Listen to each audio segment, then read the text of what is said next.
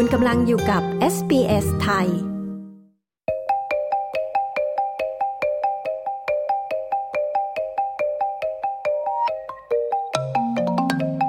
ข่าวสายตรงจากประเทศไทย ประจำวันจันทร์ที่ 4 ธันวาคม พุทธศักราช 2566 ฟีดแบ็กแผนจัดสงกรานต์ทั้งเดือนของรัฐบาล ตีแผ่ค้าประเวณีเด็ก นายกลงพื้นที่จังหวัดหนองบัวลำพู คุณยศวัตรพงษ์ประพาสผู้สื่อข่าวของ SBS ประจำประเทศไทย มีรายละเอียดค่ะ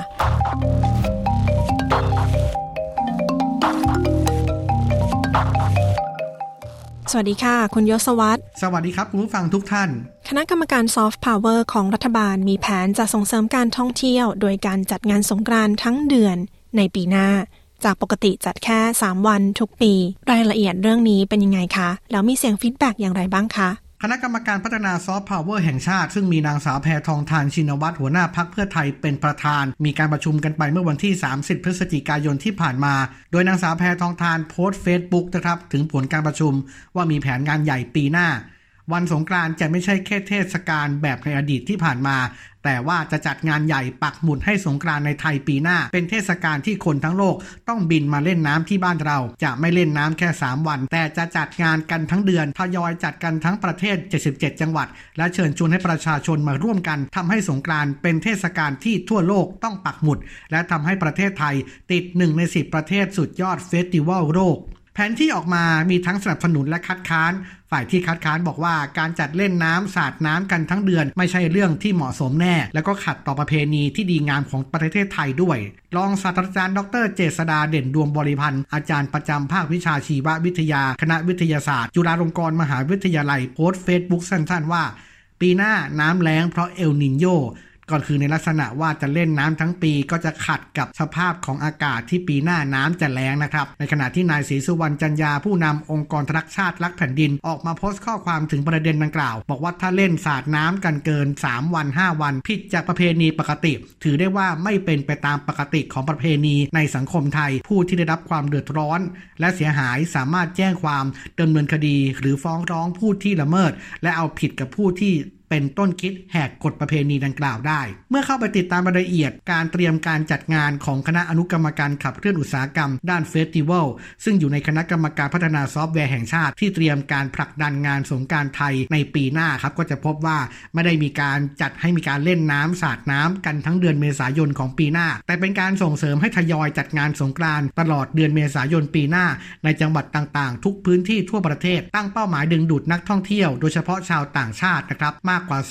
35 ล้านคน เพื่อสร้างรายได้ 40,000 ล้านบาท กระจายสู่ประชาชนในพื้นที่จังหวัดต่างๆ ทั่วประเทศ โดยมีศูนย์กลางที่กรุงเทพมหานคร และรวบรวมเรื่องราวทั้ง 77 จังหวัดผ่านขบวนแห่ขบวนพาเหรดต่างๆ โดยตั้งเป้าตามแผนสัปดาห์แรกของเดือนเมษายนปีหน้า จะเป็นการโปรโมทงาน Thailand Water Festival นะครับผักดันประเทศไทยติด 1 ใน 10 สุดยอดงานเฟสติวัลของโลก สัปดาห์ที่ 2 ซึ่งเป็นช่วงประเพณีสงกรานต์มีพิธีเปิดงาน Thailand Water Festival ซึ่งจะจัดในพื้นที่หลักๆ ของกรุงเทพมหานคร และในจังหวัดต่างๆ ทั้งยังมีการแสดงศิลปะวัฒนธรรม การแสดงดนตรีระดับโลก และกิจกรรมอื่นๆ อีกมากมาย หลังสัปดาห์สงกรานยังมีการจัดกิจกรรมกระจายทั่ว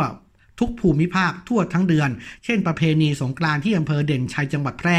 งานวันไหลบางแสนจังหวัดชลบุรี งานสงการพระประแดงจังหวัดสมุทรปราการ และยังเพิ่มกิจกรรมแต่ละพื้นที่ให้นักท่องเที่ยวสามารถเลือกท่องเที่ยวได้ด้วยนะครับ แล้วที่มีข่าวที่สื่อต่างประเทศ ตีแผ่การค้าบริการทางเพศของเด็กในประเทศไทย เนื่องจากนักท่องเที่ยวที่ถูกจับคดีซื้อประเวณีเด็ก ได้รอดจากการถูกดำเนินคดี โดยการติดสินบน เรื่องนี้มีรายละเอียดเท็จจริงอย่างไรคะเพจ Drama Addict ครับออกมาเผยเรื่องราวที่เผยแพร่ผ่านทางช่อง DW Documentary ว่าพบนักท่องเที่ยวชาวเยอรมัน ซื้อบริการทางเพศเด็กอายุต่ำกว่า 18 ปี ในประเทศไทย แต่สามารถหลบหนีกับประเทศบ้านเกิดได้ โดยได้มีการติดสินบนเจ้าหน้าที่เป็นจำนวนเงิน 30,000 ยูโร หรือราวราวประมาณ1ล้าน1แสนบาท นายธัญวัฒน์กมลวงวัฒน์สสบัญชีรายชื่อพักก้าวไกล กล่าวว่า คลิปวิดีโอดังกล่าว บน YouTube มียอดวิวกว่า1ล้าน2แสนครั้ง แต่ว่าถูกปิดกั้นไม่ให้สามารถรับชมได้ในประเทศไทย ซึ่งเป็นข้อเท็จจริงที่เกิดขึ้นว่าการบริการทางเพศในประเทศไทยอยู่ในสถานะที่ผิดกฎหมาย และก็กลายเป็นการเปิดช่องให้เจ้าหน้าที่เรียกรับสินบนกับผู้กระทำความผิด ดังนั้นการทำให้เรื่องนี้ถูกกฎหมาย ก็เพื่อให้เรื่องใต้พรมมันเป็นเรื่องที่อยู่บนโต๊ะ ไม่มีใครจะมารีดไถสวยได้ เพื่อให้อาชีพดังกล่าวได้รับการคุ้มครองตามกฎหมาย โดยพักก้าวไกลมีการผลักดันร่างพระราชบัญญัติการบริการทางเพศ พร้อมยื่นต่อสภาปลายปีนี้ครับเนื้อหาในร่างกฎหมายนี้กำหนดอายุขั้นต่ำของผู้ประกอบอาชีพ การคุ้มครองความปลอดภัยภายในการให้บริการเพื่อให้การบริการทางการเพศ หากจะมีก็ต้องเกิดจากความสมัครใจเท่านั้นด้วย และก็มีการกำหนดอายุของผู้ให้บริการทางการเพศด้วยนะครับผู้ให้บริการทางเพศด้วยนะครับในขณะที่พลตำรวจโทสมประสงค์เย็นท้วม ผู้บัญชาการตำรวจภูธรภาค 2 ซึ่งรับผิดชอบพื้นที่พัทยาเปิดเผยว่าได้สั่งการให้มีการตรวจสอบข้อเท็จจริงที่เกิดขึ้น หากพบว่ามีตำรวจเข้าไปเกี่ยวข้องเรียกรับสินบนจริง จะดำเนินการเอาผิดอย่างแน่นอน ซึ่งคดีนี้ครับเกิดขึ้นเมื่อปีที่แล้วที่ตำรวจไปจับกลุ่มขบวนการค้าประเวณีและค้ามนุษย์ และก็ขยายผลจับกลุ่มผู้ต้องหากระทำชำเราเด็กได้ 2 ราย สัญชาติอเมริกันและสัญชาติเยอรมัน ซึ่งทั้งสองคนหลบหนีออกนอกประเทศทำให้คดีนี้ถูกระงับการไต่สวนไปก่อน เพื่อรอการติดตาม และก็การออกหมายจับนะครับ แล้วล่าสุดที่นายกรัฐมนตรีจะนำคณะรัฐมนตรีลงพื้นที่ประชุมนอกสถานที่ หรือที่เรียกว่าคอรมอสัญจร ครั้งแรกที่จังหวัดน้องบัวลำพู ตรงนี้ทำไมถึงต้องเป็นจังหวัดน้องบัวลำพูคะ นายเศรษฐาทวีสินนายกรัฐมนตรี และรัฐมนตรีว่าการกระทรวงการคลังนำคณะรัฐมนตรีทั้งคณะนะครับลงพื้นที่จังหวัดภาคตะวันออกเฉียงเหนือตอนบนหนึ่ง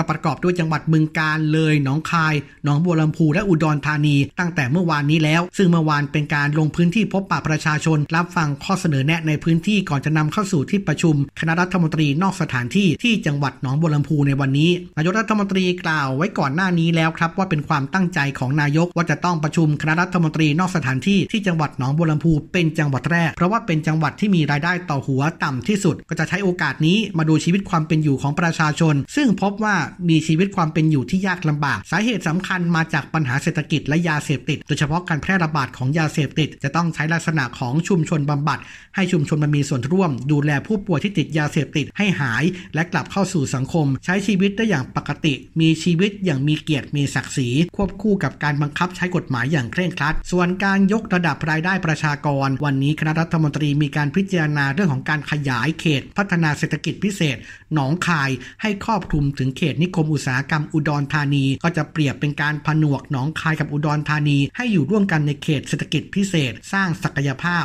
ในเรื่องของการค้ารวมทั้งการดำเนินการเกษตรเพิ่มมูลค่า การนำเทคโนโลยีระบบสูบน้ำพลังงานแสงอาทิตย์มาใช้ในการเกษตร การแก้หนี้รายย่อย และเรื่องของจังหวัดสีขาวปลอดยาเสพติดเป็นต้น ยศวัตรพงประพาสรายงานข่าวสำหรับ SBS ไทย จากกรุงเทพมหานคร